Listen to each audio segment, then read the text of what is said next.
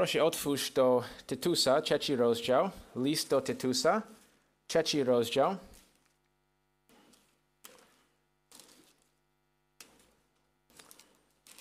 Nasze świadectwo jest kolosalnie ważne dla nas jako Kościoła.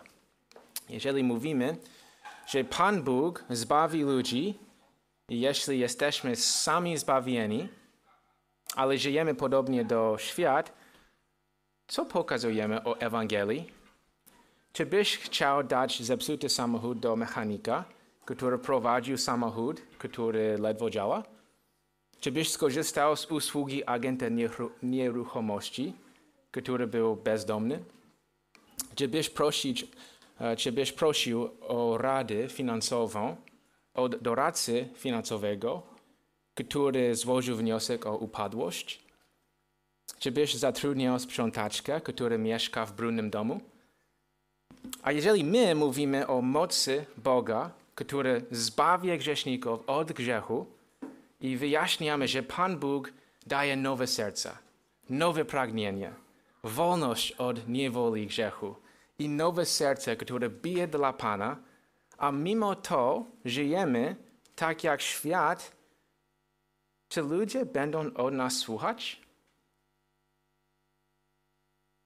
Paweł często mówił o świadectwie, jak pisał list do Tytusa, ponieważ Tytus służył na wyspie Krety i miał pomóc kościołom, kościołom tam wypełnić ich misję ewangelizacyjną na wyspie. Widzieliśmy od samego początku, że Pan Bóg jest Zbawicielem. I to znaczy, że ma, zba- ma zamiar zbawić ludzi.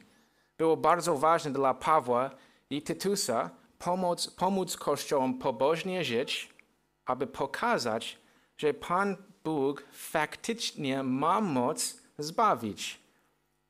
Paweł napisał Tytusowi, zostawiłem Cię na Krecie w tym celu, to 1.5, abyś uporządkował to, co tam jeszcze zostało do zrobienia i ustanowił w każdym mieście starszych, jak Ci nakazałem.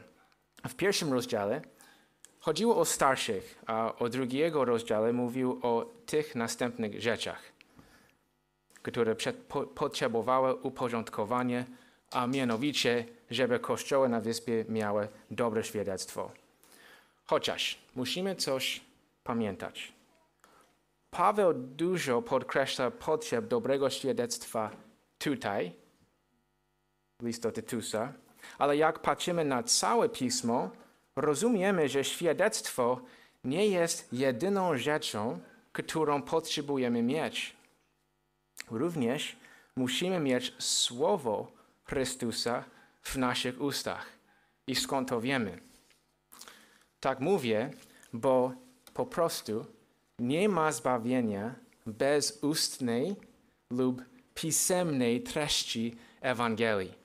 Rzymian 10 i 17 jest tak napisane. Wiara więc jest ze słuchania, a, a słuchanie przez Słowo Boże, lepsze manuskrypty, Słowo Chrystusa, Słowo o Chrystusie. Jeżeli wierzące osoby mają wypełnić wielkie przekazanie, czyli nauczać wszystkie narody, co potrzebujemy, to potrzebujemy mówić o Jezusie.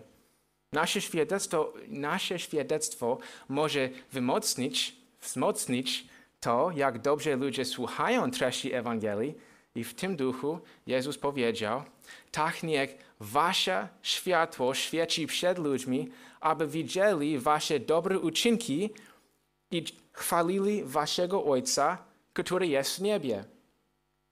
Jest tak jak kanapka z masłem orzechowym i dżemem. Osobiście jestem fanem tego. Um, coś nam brakuje. Mam nadzieję, rozumiecie. Coś nam brakuje, jak mamy tylko masło orzechowe albo kanapkę tylko z dżemem. Musi być i masłem orzechowym, i z dżemem. Amen? Nie wiem, czy Polacy jedzą tego typu kanapki, więc po polsku bym powiedział coś takiego. Musi być kanapka z twarogiem i z rzodkiewką. Nie ma dobrej kanapki tylko z jednym dni, szczególnie jak tylko z rzodkiewką. Jednym błędem jest tylko mówić o Chrystusie, co On zrobił, kim On jest i tak dalej, ale nie pokazać, że jesteś inny z powodu Jego Ewangelii. Twoja hipokryzja w takim razie będzie widoczna. Czy to znaczy, że jest tylko możliwe zostać zbawiony, kiedy pobożny człowiek dzieli się Ewangelią? Nie. Skoro Ewangelia jest mocą Boga ku zbawieniu, ktoś może zostać zbawiony przez osobę, która ma złe świadectwo, ale to nie jest czego, co Pan Bóg chce. Najprawdopodobniej takie życie pełen hipokryzji, hipokryzji będzie wyrządzić wiele szkód w głoszeniu Ewangelii. Pan Bóg chce, żebyśmy żyli w sposób, w którym nasze życie otwiera drzwi do Ewangelii lub będzie utrzymać drzwi otwarte dla Ewangelii. Drugim błędem jest tylko robić dobre rzeczy i pobożnie żyć, ale nic nie mówić o Chrystusie. Jeżeli ktoś nie słyszy treści Ewangelii, słuchajcie, nie będzie, nie będzie dla tej osoby zbawienia. Po prostu. Koniec, kropka. Często się słyszy. Zawsze dziel się Ewangelią, a jeżeli to konieczne, używaj słów. Sugeruje to, że ktoś może tylko przez patrzenie na życie kogoś pobożnego zostać zbawiony. Ale to nie jest prawda, bo ktoś musi zrozumieć, kim jesteśmy w grzechu, kim jest Jezus, co On zrobił na krzyżu dla grzeszników i że On zmartwychwstał trzeciego dnia. I że musimy wierzyć w Nim w upamiętaniu, aby zostać zbawiony. To jest jedyny sposób. Słuchałem historii kiedyś, nie pamiętam szczegółów, więc to jest jak ja pamiętam historię. Prawdziwe nie wiem, ale historia jest. Mniej więcej było tak. Ktoś chciał być dobrym świadectwem w pracy dla swojego szefa. Myślał sobie, będę żyć pobożnie przed szefem w nadziei, że moje życie będzie powodem dla niego, żeby przyjść do Chrystusa. Nawet nie powiem, że jestem chrześcijaninem, tylko moje życie będzie mówić samo za siebie. I bardzo pobożnie żył w pracy. Okazało się, że ten szef nawrócił się do Pana. Później szef i pracownik rozmawiali i szef powiedział, że został chrześcijaninem. Pracownik powiedział, ja też jestem. Szef, tak to dziwne, bo byłeś dla mnie największą przeszkodą w drodze do Chrystusa. Pracownik, co? Dlaczego? Szef, bo myślałem, że może Chrystus nie jest potrzebny, bo żyłeś tak dobrze, jako myślałem niewierzący. Więc musimy i mówić o Chrystusie, i mieć dobre świadectwo. Jest i tak, i tak. Nie albo, albo, i tak, i tak. Masło orzechowe z dżemem, twarogiem z rzodkiewką. W naszym tekście Paweł podkreśla, jakie świadectwo mamy mieć w społeczności. Przedtem mówił bardziej o świadectwie w sferze osobistej, w drugim rozdziale, ale tutaj podkreśla nasze świadectwo wobec rządu i zgubionych na co dzień w społeczności.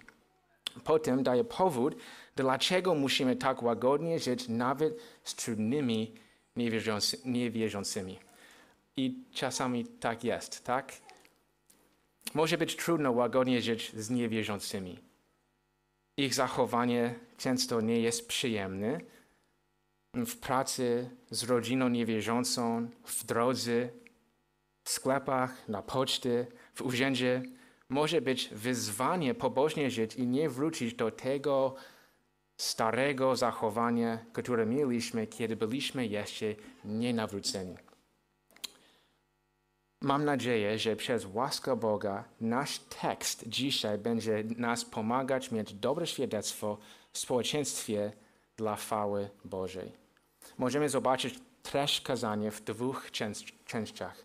Po pierwsze, pamiętaj o swoich obowiązkach w społeczeństwie i po drugie, pamiętaj o swoim zbawieniu. Więc po pierwsze, pamiętaj o swoich obowiązkach w społeczeństwie. I będę czytać list do Tytusa 3, 1 do 5. Przypominaj im, aby z wierzchnością i władzą byli poddani i posłuszni, gotowi do każdego dobrego uczynku. Nikomu nie ubliżali, nie byli kłótliwi, ale uprzejmi, okazujący wszelką łagodność wobec wszystkich ludzi. Niegdyś bowiem i my byliśmy głupi, oporni, błądzący, służący rozmaitym pożądliwościom i rozkoszom, żyjący w złoś, złośli, i zazdrości, nienawidzeni i nienawidzący jedni drugich. Lecz gdy się objawiła dobroć i miłość Boga, naszego Zbawiciela względem ludzi, nie z uczynków sprawiedliwości, które my spełniliśmy, ale według swego miłosierdzia zbawił nas przez obmycie, odrodzenie i odnowienie Ducha Świętego. Kilka rzeczy uważamy na samym początku. Po pierwsze, Twój charakter chrześcijański nie powinien być widoczny tylko w kościele. Paweł daje nam zasadę, jak dobrze żyć w społeczeństwie. To znaczy, że jeżeli jesteś prawdziwie zbawiony, to ma być widoczny w każdej sferze Twojego życia. To ma sens, jeżeli Pan Bóg faktycznie nie tylko przebaczył Ci, ale też dał Ci nowe życie w Chrystusie. To jest bardzo ważne dla nas żyć według Ewangelii, także w społeczności. Po drugie, Paweł mówi: przypominaj im, przypominaj im. To znaczy, że instrukcje były dane Kościołom do pewnego stopnia już w przeszłości. Mimo to Paweł podkreśla, że przypominanie, przypomnienie jest potrzebne. Myślę, że większość z nas również słuchało nauki na temat świadectwa w społeczeństwie, ale przypomnienie jest potrzebne. Moja córka nie lubi jak głoszę. Bardzo często potrzebujemy powtórzenia nauki Biblii, bo łatwo zapominamy. Ten tekst dotyczy naszych relacji z wierzącymi. I skąd wiemy? W kontekście w następnych wersetach, czyli 3 i 4 i 5, Paweł mówi dużo o kim byliśmy przed nawróceniem, nawró nawróceniem jak powód, dlatego musimy żyć w łagodny sposób. Z kim? Z niewierzącymi. To jest w kontekście. To znaczy, że Paweł ma tu na myśli nasze relacje z niewierzącymi. Po czwarte, jest to bardzo oczywiste, ale warto o, o tym pamiętać. Bóg chce wy, wykorzystać Ciebie w docieraniu do zagubionych na tym świecie. Ciebie. Właśnie dlatego wersety tutaj są. Musisz uczestniczyć w ewangelizacji zgubionych. To jest dlaczego jesteś na świecie teraz i nie w niebie. Paweł po piąte daje nam siedem sek odnos odnosząc się do obowiązków chrześcijan w społeczeństwie. W pierwszych dwóch chodzi o chrześcijan i rząd i następne pięć chodzi o chrześcijan i zgubionych. Więc najpierw chrześcijan i rząd. Chrześcijan i rząd. Przypominaj im, aby zwierzchnością i władzą byli poddani i posłuszni. To są pierwsze dwa przypomnienia. Być podani i posłuszni. Paweł skupi się na nasze relacje z rządem. Widzimy tutaj, że mamy być poddani i posłuszni komu? Zwierzchnością i władzą. Zwierzchnością odnosi się do kogoś, kto pracuje w urzędzie. I władzą odnosi się do tych, którzy mają władzę, po prostu. Rozumiemy, że mówi po prostu o ludziach zajmują, zajmujących oficjalne stanowiska rządowe. To znaczy, że mamy być poddani i posłuszni do każdej osoby w urzędzie, niezależnie jak wysoko jest ich stanowisko. To znaczy, to znaczy posłuszni prezydentowi, burmistrzowi, policjantom, tym, którzy ustalają przepisy podatkowe, urzędnikowi w Wydziale Komunikacji itd. Zauważ, że Paweł nie tylko mówi posłuszni, ale też poddani. To znaczy, że Pan Bóg chce, żebyśmy mieli pokorne serce, które od razu i bez gniewu robi, co urząd mówi, że musimy zrobić. To znaczy, że, że też nie wystarczy tylko być spokojnym wobec urzędu, ale nie robić czego chcą, bo jest też napisane i poddany, i posłuszni. Dla kościołów na Krecie to chyba było trudno zrobić, bo Rzym miał kontrolę nad wyspą i Kretenczycy tego nie, lubili. To znaczy, że pokorne posłuszeństwo wierzących na wyspie byłoby dobrym świadectwem nie tylko dla tych, którzy są w urzędzie, ale też do obywateli, którzy oglądali, co robili. Ostatnio miałem trudno, do, trudne doświadczenie z urzędem. Chciałem ustalić spotkanie z nimi na miejscu, ale dopiero zaczęli używać nowego systemu elektronicznego i nie mogłem zapisać się tak, jak chciałem. Na rozmowie przez telefon z pracownikiem byłem sfrustrowany i nie mówiłem tak miło, jak powinienem. Chociaż na końcu byłem posłuszny, nie byłem poddany, uległy. Widzicie różnicę?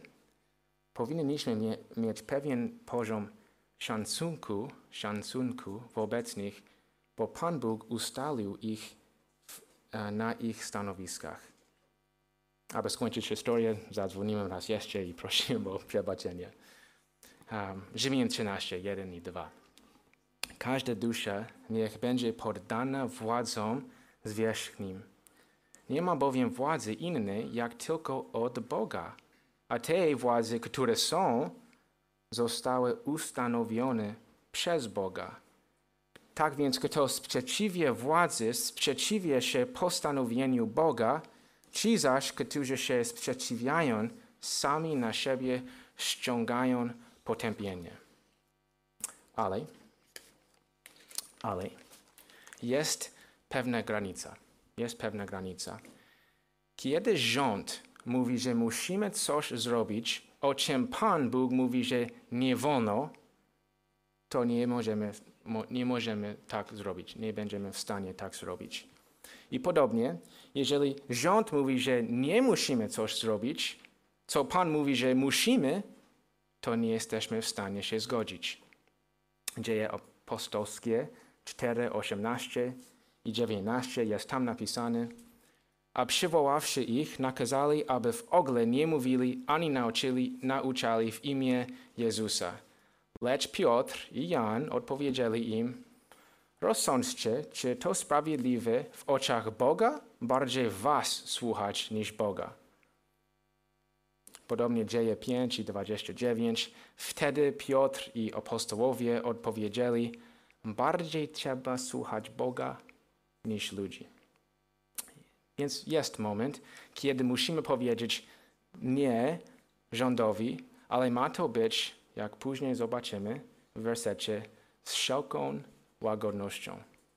Musimy być bardzo ostrożni, zawsze być wzorem pokornego posłuszeństwa wobec urzędu, chyba że nakazują nam grzeszyć. Wtedy musimy być przykładem pokornego nieposłuszeństwa. Jeżeli to jest dla ciebie trudno przyjąć, to ktoś mądrze powiedział tak, albo napisał tak. Uległość stanie się bardziej znośna, jeśli chrześcijanie będą pamiętać o modlitwie za władców. Pytanie. Czy jesteś poddany i posłuszny urzędowi? Czy masz, czy będziesz miał dobre świadectwo dla nich? Teraz mamy chrześcijan i zgubieni. Chrześcijan nie ma obowiązków tylko w sferze rządu, ale też w zwykłym, codziennym życiu z niewierzącymi. Następne pięć cech pokazują, jak mądrze żyć w sposób, który wzmacnia nasze świadectwo. Po pierwsze, jest napisane, przypominaj im, aby byli gotowi do każdego dobrego uczynku. Skoro Paweł mówi każdego dobrego uczynku, prawdopodobnie ma na myśli dobre uczynki nie tylko w sferze urzędu, ale do kogokolwiek. Może do kogoś, kto pracuje na urzędzie, może do sąsiada, może do rodziny i tak dalej. Czasami ochronić e, czasami chcemy ochronić Ewangelię w taki sposób, że lekceważamy dobre uczynki. To jest prawda, że dobre uczynki nie są w stanie nas bawić. Efezjan 2, 8 i 9, bardzo słynne, a bardzo ważne. Łaska bowiem jesteście zbawieni przez wiary i to nie jest z was, jest to dar Boga, nie jest uczynków, aby nikt się nie chlubił. Więc ewidentnie dobre uczynki nie są w stanie nas bawić. Tak, to jest prawda, ale następny werset nam mówi: Jesteśmy bowiem Jego dziełem, stworzeni w Chrystusie Jezusie do dobrych uczynków, które Bóg wcześniej przygotował, abyśmy w nich postępowali. To znaczy, że, że te dobre uczynki są bardzo ważne dla nas, aby je wykonać, wykonywać. Może jest to pomoc sąsiadowi w potrzebie, może jest to sprzątanie czegoś, czego nikt nie chce sprzątać. Inny przykład. Znam pastor, który dał niewierzącym swojego grilla. Powiedział, że ta osoba chciała coś takiego. Po prostu dał. Może jest wolontariat na jakimś niepłatnym stanowisku i co przyszło ci do głowy.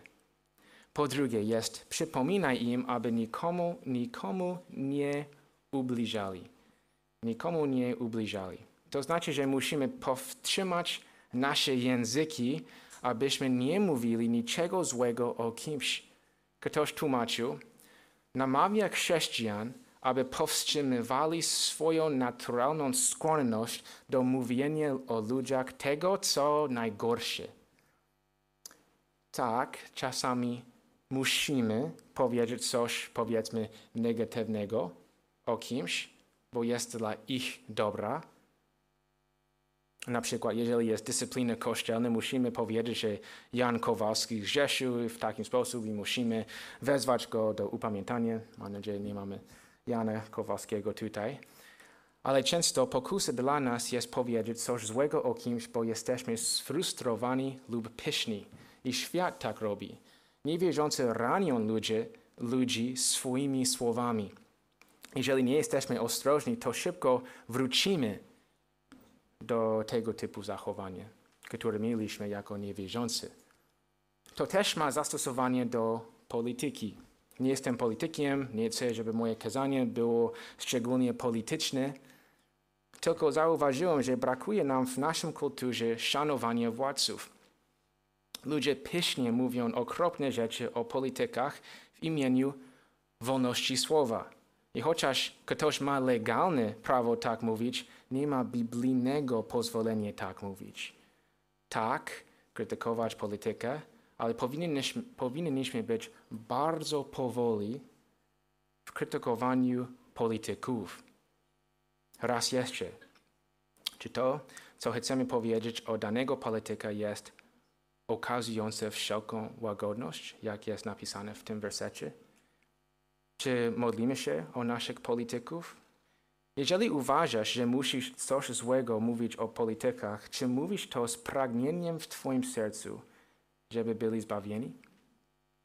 Jeżeli świat często bluźni sobie nawzajem, będzie bardzo dobry świadectwem, dobrym świadectwem, kiedy zobaczą, że nie tak postępujemy. Jeżeli ktoś coś mówi nam bardzo niemiłego, to nie odpowiada, odpowiadajmy podobnie.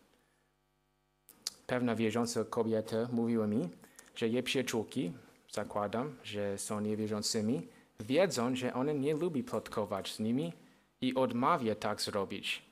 Po prostu mówi im, niektórzy mają inne opinie na ten temat. I tyle. To dobry przykład.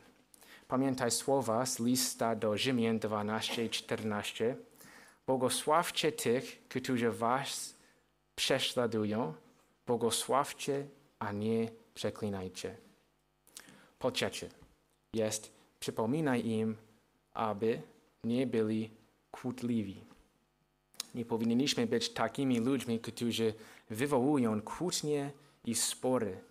Nie uczestniczymy w zamieszkach, reagujemy łagodnie na tych, którzy są agresywni. Przysłów Salomona 17 i 14. Kto zaczyna kłótnię jest jak ten, co puszcza wodę, dlatego zaniechaj sporu, zanim wybuchnie. Czasami musimy po prostu myśleć, jest ok, nie będę reagować na to. Na przykład, jeżeli ktoś w drodze odciął cię, nie, reagu, nie reaguje, reagujemy w gniewu. Jeżeli ktoś jest niemiły w sklepie, to nie chcemy prowokować ich bardziej w naszą reakcją. Wydaje się, w relacjach rodzinnych niewierzących jest dużą pokusą być kłótliwi. Oby Bóg pozwolił nam okazać im cierpliwość i miłość oraz abyśmy byli dobrym świadectwem Bożej miłości w naszym życiu. Rzymian 12 i 18. Jeśli to możliwe, o ile od was zależy, ze wszystkimi ludźmi żyjcie w pokoju.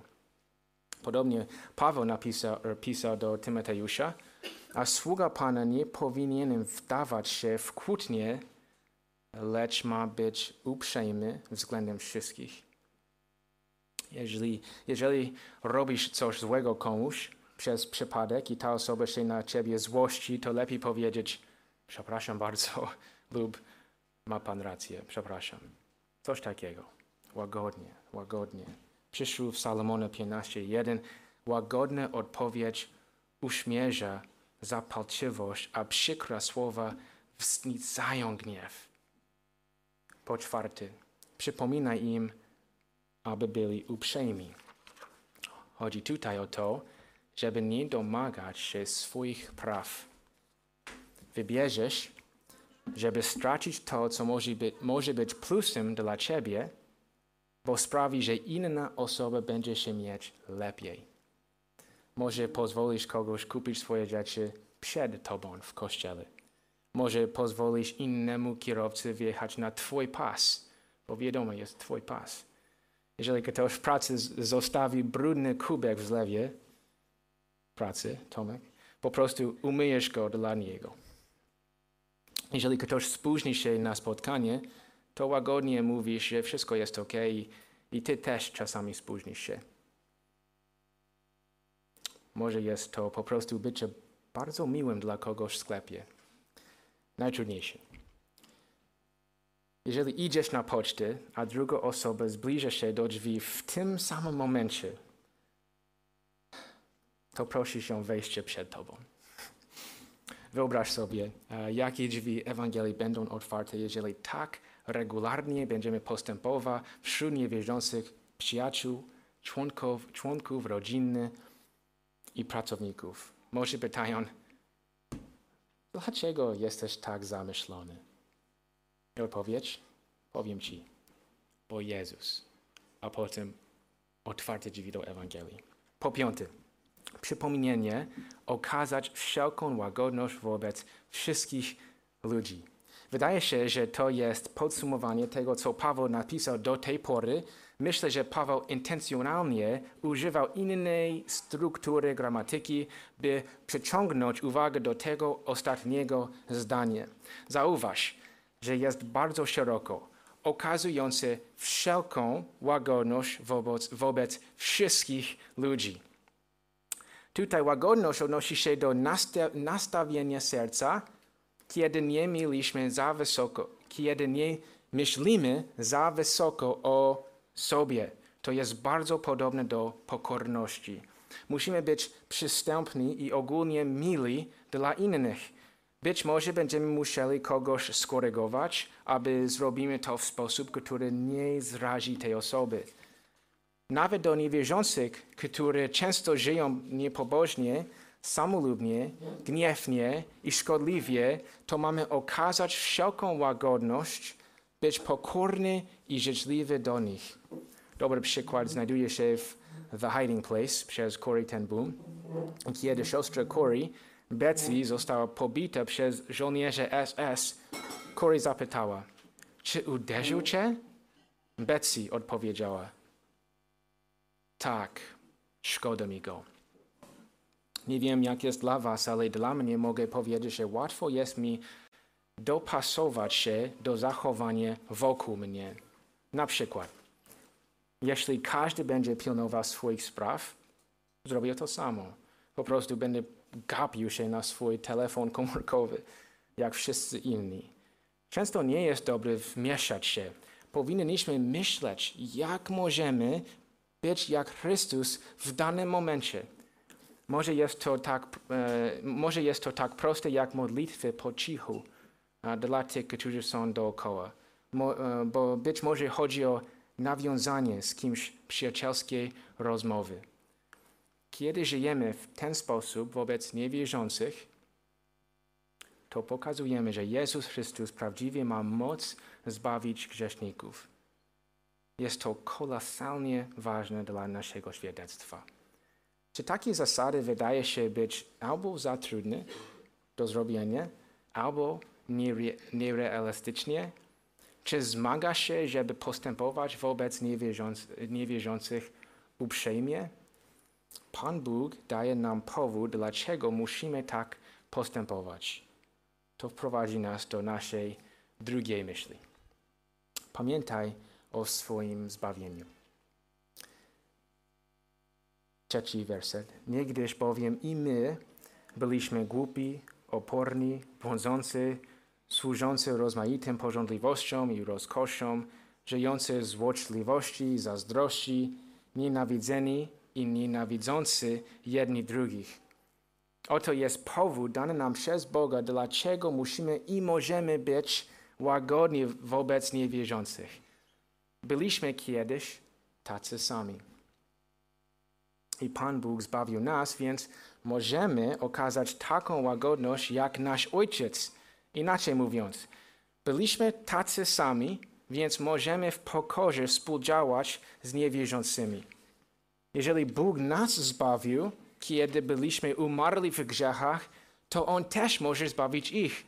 On jest, pamiętamy, Zbawicielem i ma, ma zamiar zbawić. I to jest dlaczego jesteśmy. Więc On może też zbawić ich przez Twoje mówienie i Twoje świadectwo.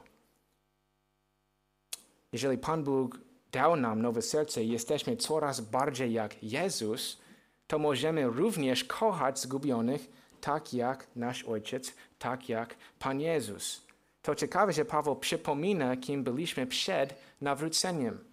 Wydaje się, że istnieje taki fenomen, fenomen, fenomen e, że zapomniemy, kim byliśmy przed Chrystusem. Więc te poczucie litości do niewierzących znikną i zaczynamy być sfrustrowani wobec niewierzących. Dlaczego tak postępują? Ale jeżeli tylko pamiętamy, że byliśmy tacy sami, że to jest zwykłe zachowanie i że to jest zwykłe zachowanie dla niewierzących, nie będziemy tak zirytowani wobec nich. Pan Bóg chce, żebyśmy myśleli, przepraszam, Pan Bóg nie chce. Pan Bóg nie chce, żebyśmy myśleli za dużo o tych szczegółach, kim byliśmy w naszych grzechach przed zbawieniem. Za dużo.